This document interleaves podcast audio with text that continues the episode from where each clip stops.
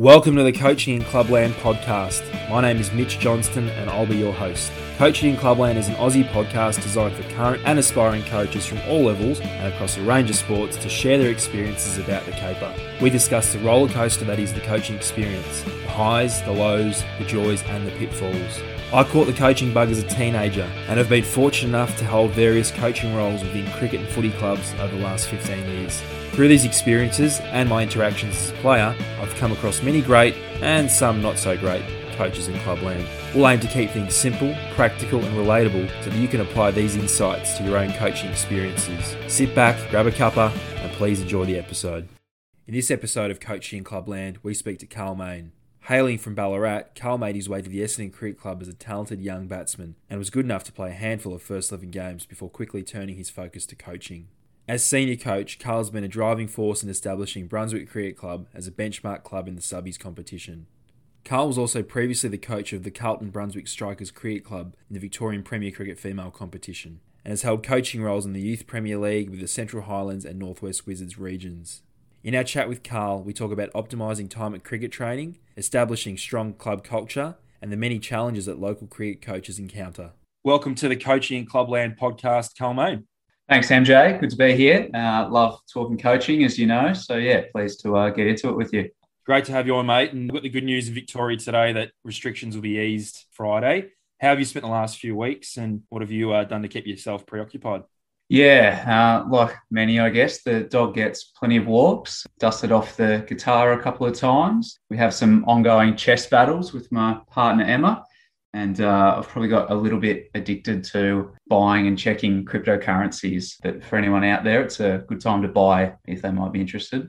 I remember back in the day, mate, when the bombers were collapsing, you'd be sitting there with your barefoot investor article in the in the sun, uh, just ready up on the latest stocks or little tips. Yeah, just trying to find a ticket out of here. Unfortunately, my uh, app Score Reaper didn't quite pay off, but yeah, maybe maybe this will work for me with your work, mate, you're the cricket officer for Southwest Victoria at CV. Can you just tell us about what this role entails?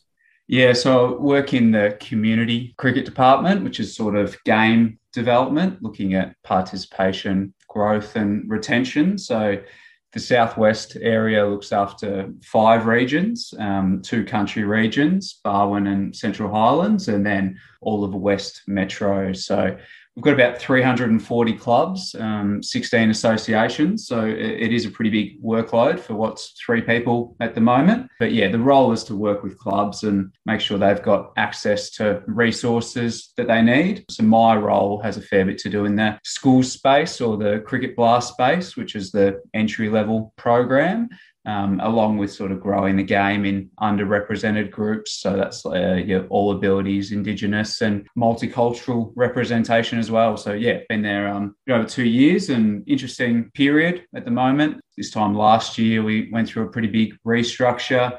Um, there's recently been a few moves at the top with uh, Nick Cummins coming in as CEO. So, yeah, uh, a bit going on, but certainly work that I'm enjoying and I'm sure cricket's got some challenges with you know competing sports and interests and hobbies, and maybe uh, attention span of some younger participants not quite being what it was. So, are there any things that you're doing in that space to promote the game and try and uh, maximise numbers?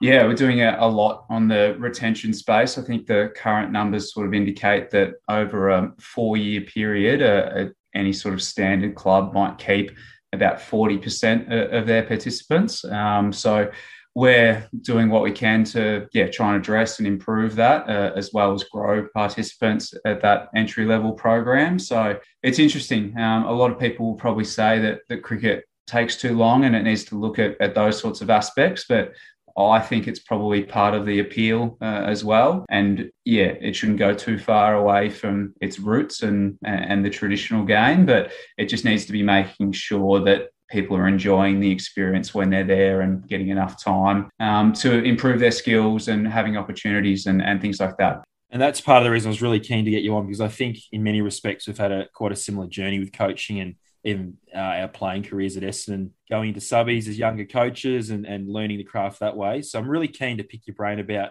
your coaching methodology and approach and some of the key influences that have led to, I think, what's probably more uh, creative style of coaching that you like to implement.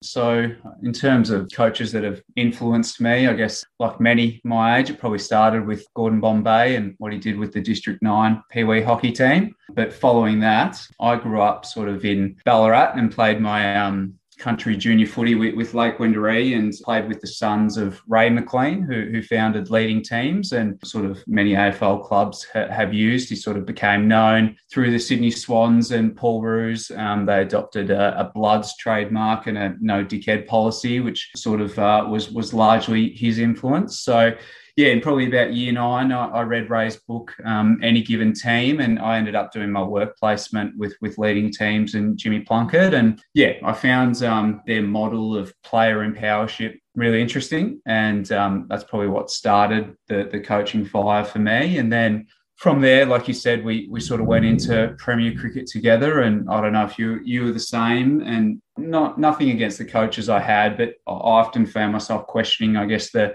traditional model of cricket training and whether it was the best way to get players to improve. So that's probably led me to what I enjoy about coaching at the moment, which is problem solving and looking at something and can it be done better and trying to work through solutions and ideas and then I guess you you implement them and review if they if they worked or not. Um, so yeah, that, that's sort of probably probably part of it. And then outside of that, um, there's probably two that I've looked at in terms of uh, an international space: Paddy Upton and Ange Postecoglou. Um, so Paddy Upton's a, a, cricket coach from um, South Africa, and probably similar to Ray and, and leading teams, and that he looks to use sort of the collective IP of his playing group and puts a lot of trust and empowerment in their ability to to make decisions. And yeah, the other one being Ange. I, when he was coaching the the Socceroos, I, I, just loved his belief in his ability and the I guess the opportunity that was in Australian football. He he sort of promoted the A League, the, the national competition, and, and really believed that Australia should go out and try and strive to win a World Cup. When often people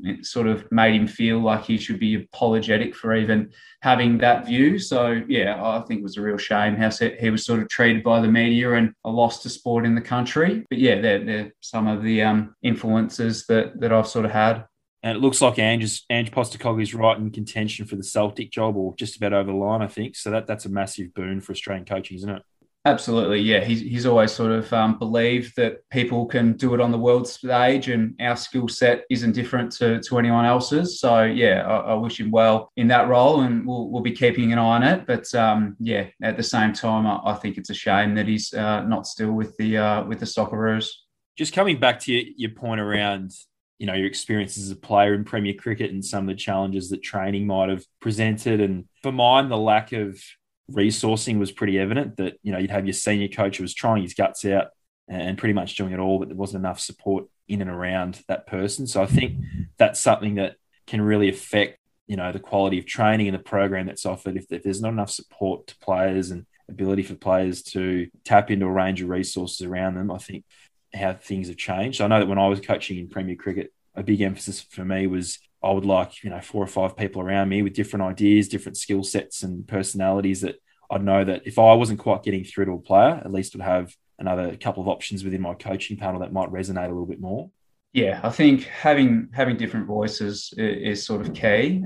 It's always going to be difficult if you're one coach working with 50 players, especially over a two-hour period twice twice a week. It, it just doesn't lend any ability to, to get around and work with the majority of people. And interestingly enough, sort of last season with COVID, we, we were sort of forced, um, as many clubs, to sort of look at our training structures and, and break them down into smaller groups. So what we did at Brunswick is we sort of identified the people that could get to training a little bit earlier, whether it's work or school, and um, put them into an earlier group. And then we sort of had a sort of two groups follow that. So three groups that sort of started and finished trainings at different times. But as a coach, that just freed me up to sort of engage with so many more people and um, less going on at, at, one sort of time. Really, I think as a coach, it created some opportunities. So um, it, it, certainly worked for some, and, and, some others didn't prefer it as sort of what we've done in the past. But yeah, I, I think at least it, it, got us looking at,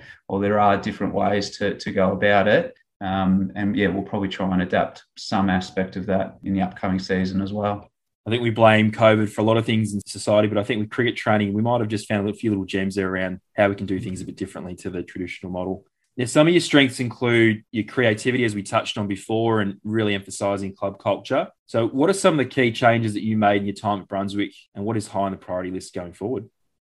I think um, starting the, the most important thing I tried to do with a community club was provide an environment that people enjoyed being a part of. I think the reality is that people have decisions about what they can be, do spending their time and you can't make things compulsory at, at, local sport. People people decide whether they want to do it or not. Um, so i just tried to make sure that when people were there they felt they were getting some worth and some value out of that when we talk about sort of culture, I, think it really is just the sum of the people that you have and their values. Um, so if you have enough good people, you'll you'll have good culture. So that's probably one aspect, and the other is just about the behaviours that you accept.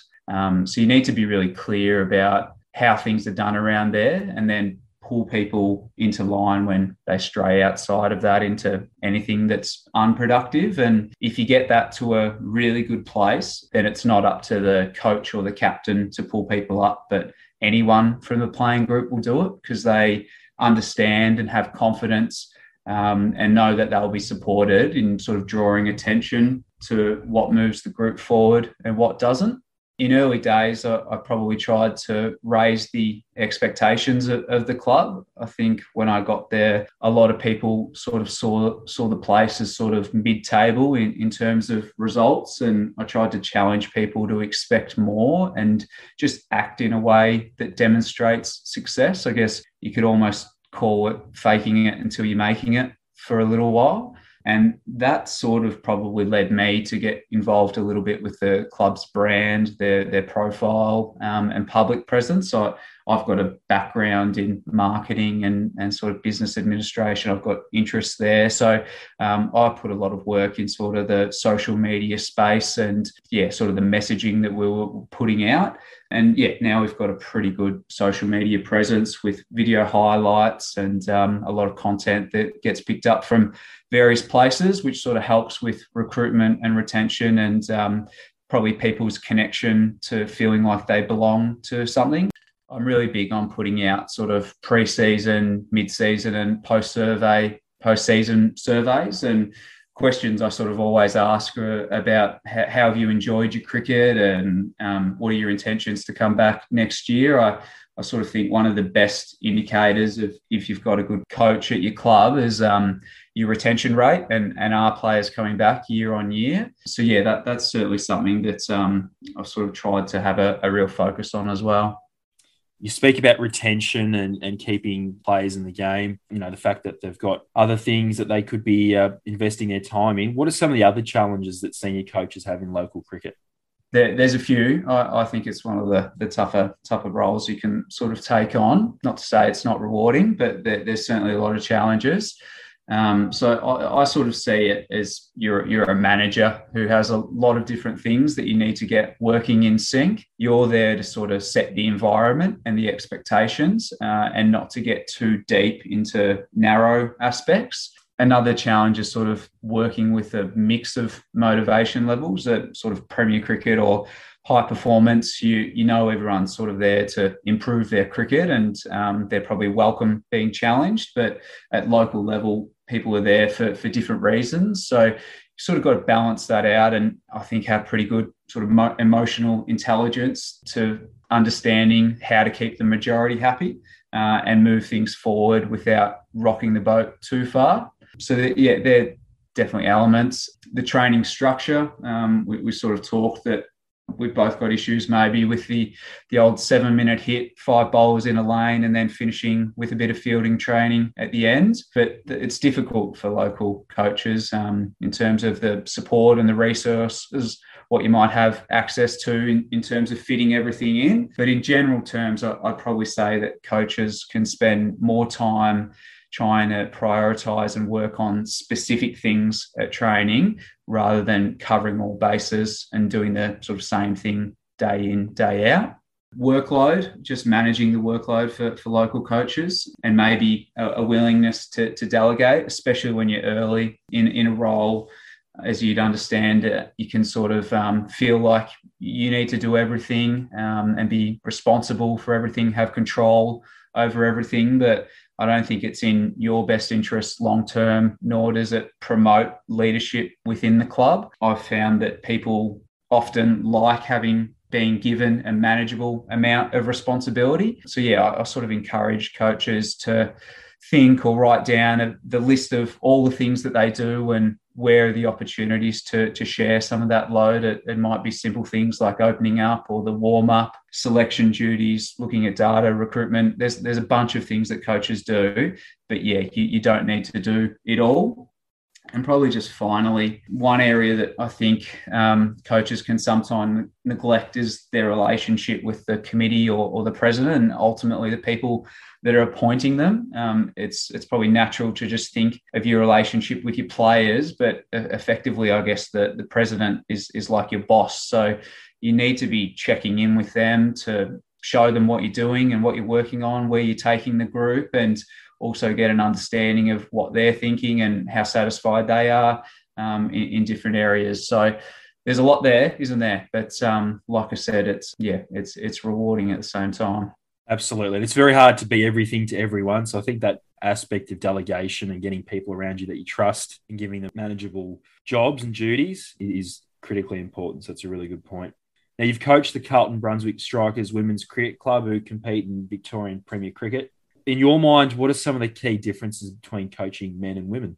I think it's a really interesting question, and it's something that I'm happy to be challenged on and um, sort of educated more. But my sort of approach that what I took was to just coach the person or the cricketer and try not to focus too much on gender. And I think that just means understanding what motivates the player, where they want to get to, and, how to how to help them get there. So there's probably elements where you need an understanding of, of language and communication styles and, and, and things like that. But I, I think that's just coaching in general. And the more I've coached, whether it be male or female, I think it's more about their age and level of maturity than anything else. So they're, they're, that's sort of the approach that I took. And it, it just came back to communication at, at, the end of the day. I think more often than not, if someone's dissatisfied with you, um, it'll be over a, a lack of communication. So as long as you're letting people know where they stand and what they need to do, you'll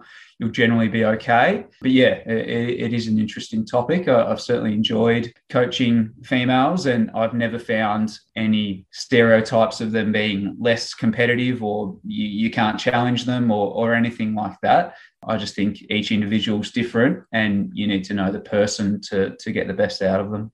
And aside from coaching senior males and females, you've also been involved in youth Premier League roles previously with the Central Highlands and the Northwest Wizards. Can you tell us about some of the different traits and attributes that a coach working at these levels and roles might need compared to a senior cricket coach at local level? Yeah, they're, they're roles that I've really enjoyed coaching that that age group. I guess it's probably what I'd call pure coaching in, in the sense that you, you probably have elements of working on their technical game, their, their game sense. You can challenge their work ethic and um, try to instill, I guess, what's a, a growth mindset in, in, them as well. Whereas the, the senior coaching, as we touched on, I think is more of managing and organizing. I think in terms of junior pathways or, or rep cricket, um, a really key element is sort of helping kids work through the element of failure and when things don't go according to plan at, at that sort of ages between maybe 14 to 18 the, these players come out of local competitions and they probably excel there. And then they, they start to play at this standard and it's the first time that they don't make 50s every game or, or take a bunch of wickets. So I think a, a, real important aspect is developing their expectations and their ability to learn from disappointment rather than sort of being defined by it. And from there, I think it's about being able to sort of instill confidence and, and self belief in people. Um, I think that's one of the most important aspects of coaching. And if what you're doing isn't leading the player to have more confidence in themselves and their ability, then you're probably not going about it the right way. So, that's probably what, what I've tried to do. But I think what I enjoy about that age group as well is that you're not just working on their, their cricket, but it's an important stage of their life where they're making decisions about where they want to go and who they want to be. And you can have a really big influence on, that. So I think trying to, to guide them through that sort of stage of their life and share some experiences that maybe you had is really important as well. No, it can be incredibly rewarding. And as you said, coaching in the purest form, I think. And the role at senior level is very different around, I guess, the managerial aspect, but coaching those younger people and I guess that innocence and that real love of the game they've got. And if you cast your mind back to your pathway days and getting out of bed every morning in January and you know 35 degree heat and going down to a premier ground and playing your Dowling Shield stuff, I mean it's pretty pretty exciting times. That was some of my uh, best memories. I think like um, coming down from Ballarat, we'd uh, we'd have a bus and we, would stay at the Queen's colleges, and yeah, you'd stay in Melbourne for the first time with a, a bunch of mates for a week, and um, yeah, a large part of why I'm involved is to try and provide those great experiences to others, and also sort of stay connected to to where I grew up. Now, matey, you're also the the founder of the halftime address. Can you tell us about the idea behind this concept and how it supports coaches?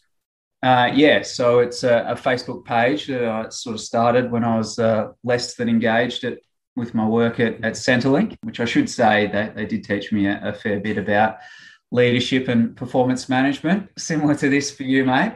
What I what I was looking to do was a bit of a passion project, and my take was to just look at successful coaches around the world, what they were doing while I was successful, and what could be applied by local coaches at community community level. So it was really good for my building my knowledge. So I looked at coaches uh, across the, the, sporting world, like uh, Gregg Popovich from San Antonio Spurs, who was like really good at challenging his best players. Um, I think a lot of local coaches, even myself included, there's a tendency to go easy on your best players that might have come down from from higher levels. Um, but if you can sort of challenge them and get the best out of them, uh, it sets a pretty good expectation and basis for, for working with the rest of your group. Um, and yeah, there was others that we looked at. Um, John Wooden, an incredible basketball coach from, from college basketball that I encourage people to look at. Um, what made the All Blacks successful and, and those types of things. So, yeah, and then I also tried to uh, write a few articles of thoughts that I might have uh, of myself um, as well. So yeah, that's um, that's sort of what we're doing in that space. It hasn't been as active uh, of late, but um, I still try and um, share any interesting coaching stories that, that I come across. And Carl, tell us about your time in Darwin. You've also played a bit up there and, and had some coaching experience too. Uh, the strike league and, and the cricket environment up there. Quite a few players uh, in the southern states sort of gravitating to Darwin in the winter, and previously when they might have gone to England can you tell us about the standard of cricket up there and your experiences? It's fantastic. Um, the facilities are unbelievable. The, the weather is 30 degrees every day. Um, when I played the local competition there, none of the clubs had covers because they never need them. Um, so, yeah, to think that that is available between June, July, and August um, in Australia, um, I think it's still a little bit of a um, underutilized opportunity. Um, so I'd certainly encourage any that can to, to get up there and, and get involved. So I was probably pretty fortunate in my timing. Uh, I went up in 2018, which coincided with the um, the bans for Cam Bancroft and Dave Warner. So they, they were up there playing in the strike league um, while I was there. So I sort of yeah played played a few games and had a sort of assistant coaching role there. But what it was really good for was sort of building my network and understanding of cricket across Australia. Um, it's sort of a bit of a melting pot at, at, times in that each state will send sort of sort of fringe second eleven players up to develop their cricket. So yeah, whilst I sort of played with Cam and against Dan, sort of got to work with guys like Alex Ross, who played uh, a lot of Big Bash cricket, and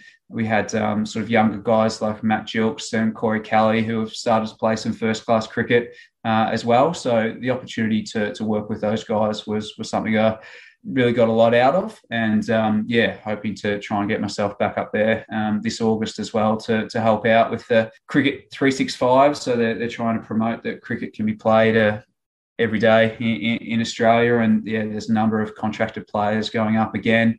um, along, I think, uh, with PNG. I think they're sending down uh, a team, and yeah, I'm looking forward to, to seeing um, how it plays out this this season. Tell us about the catch, mate. David Warner broke the internet as well. Tell us about the catch. Walk us through it. Yeah, we might need to post a link in the show notes or something, mate. But, um, yeah, David Warner just shy of his um, 100 um, at the Marrara cricket ground there. Just uh, nicked one to about third slip, I think, and um, yeah, just managed to grasp it in the left hand. No, I love it, love it. And mate, final question. I guess Brunswick Cricket Club would be uh, excited about the prospects for this season. Uh, very strong sort of senior group there and a couple of emerging young players. And how are things shaping up for season 21 22? Yeah, uh, the club's in, in, a good place. Been able to retain players for for a number of years now, and whilst we've sort of got guys like Liam Murphy, um, Louis Cameron, and, and Clint running around. I, I, hope that we'll be thereabouts. So, yeah, we're, we're sort of hoping to get some premiership success in that in that first grade. We've we've done really well through through the other grades and have got a really good base to, to work with. But that being sort of said, uh, I sort of try and think of that being an outcome and um, trying to focus on the, the process a, a little bit more, which you often hear in coaching coaching terms. So I've sort of got a view that if you put yourself in a good position often enough, then you're, you're more likely to, to win um, over the stretch. So we've just got to continue to improve and, and look at the areas that we can get better, but know that we're doing a lot of things well at, at the same time. So that's probably one one thing from a club aspect. And probably personally from a coach, the, the things I find most rewarding are the, the player developments and the, the guys that you see work through the grades from the, the juniors right through to, to the first 11 and even moving on. Um, last season, we had a, a ripping young kid 21 um, year old Dom Sullivan, who had a stellar year in the in the first 11, and he's going to move on to, to Premier Cricket this year. And I'm excited to sort of keep a close eye on, on his development. And um, yeah, that that's probably the part of coaching that's um, that keeps keeps me driving and um, what, what you get the most reward out of.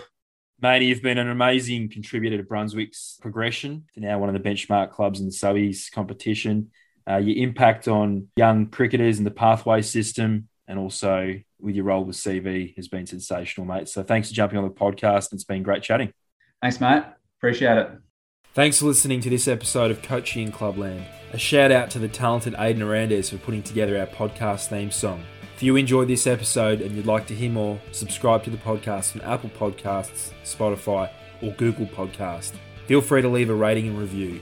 To catch the latest updates from the podcast, check us out on Facebook or on Twitter at Coaching Club Pod. Thanks again and catch you around in Clubland.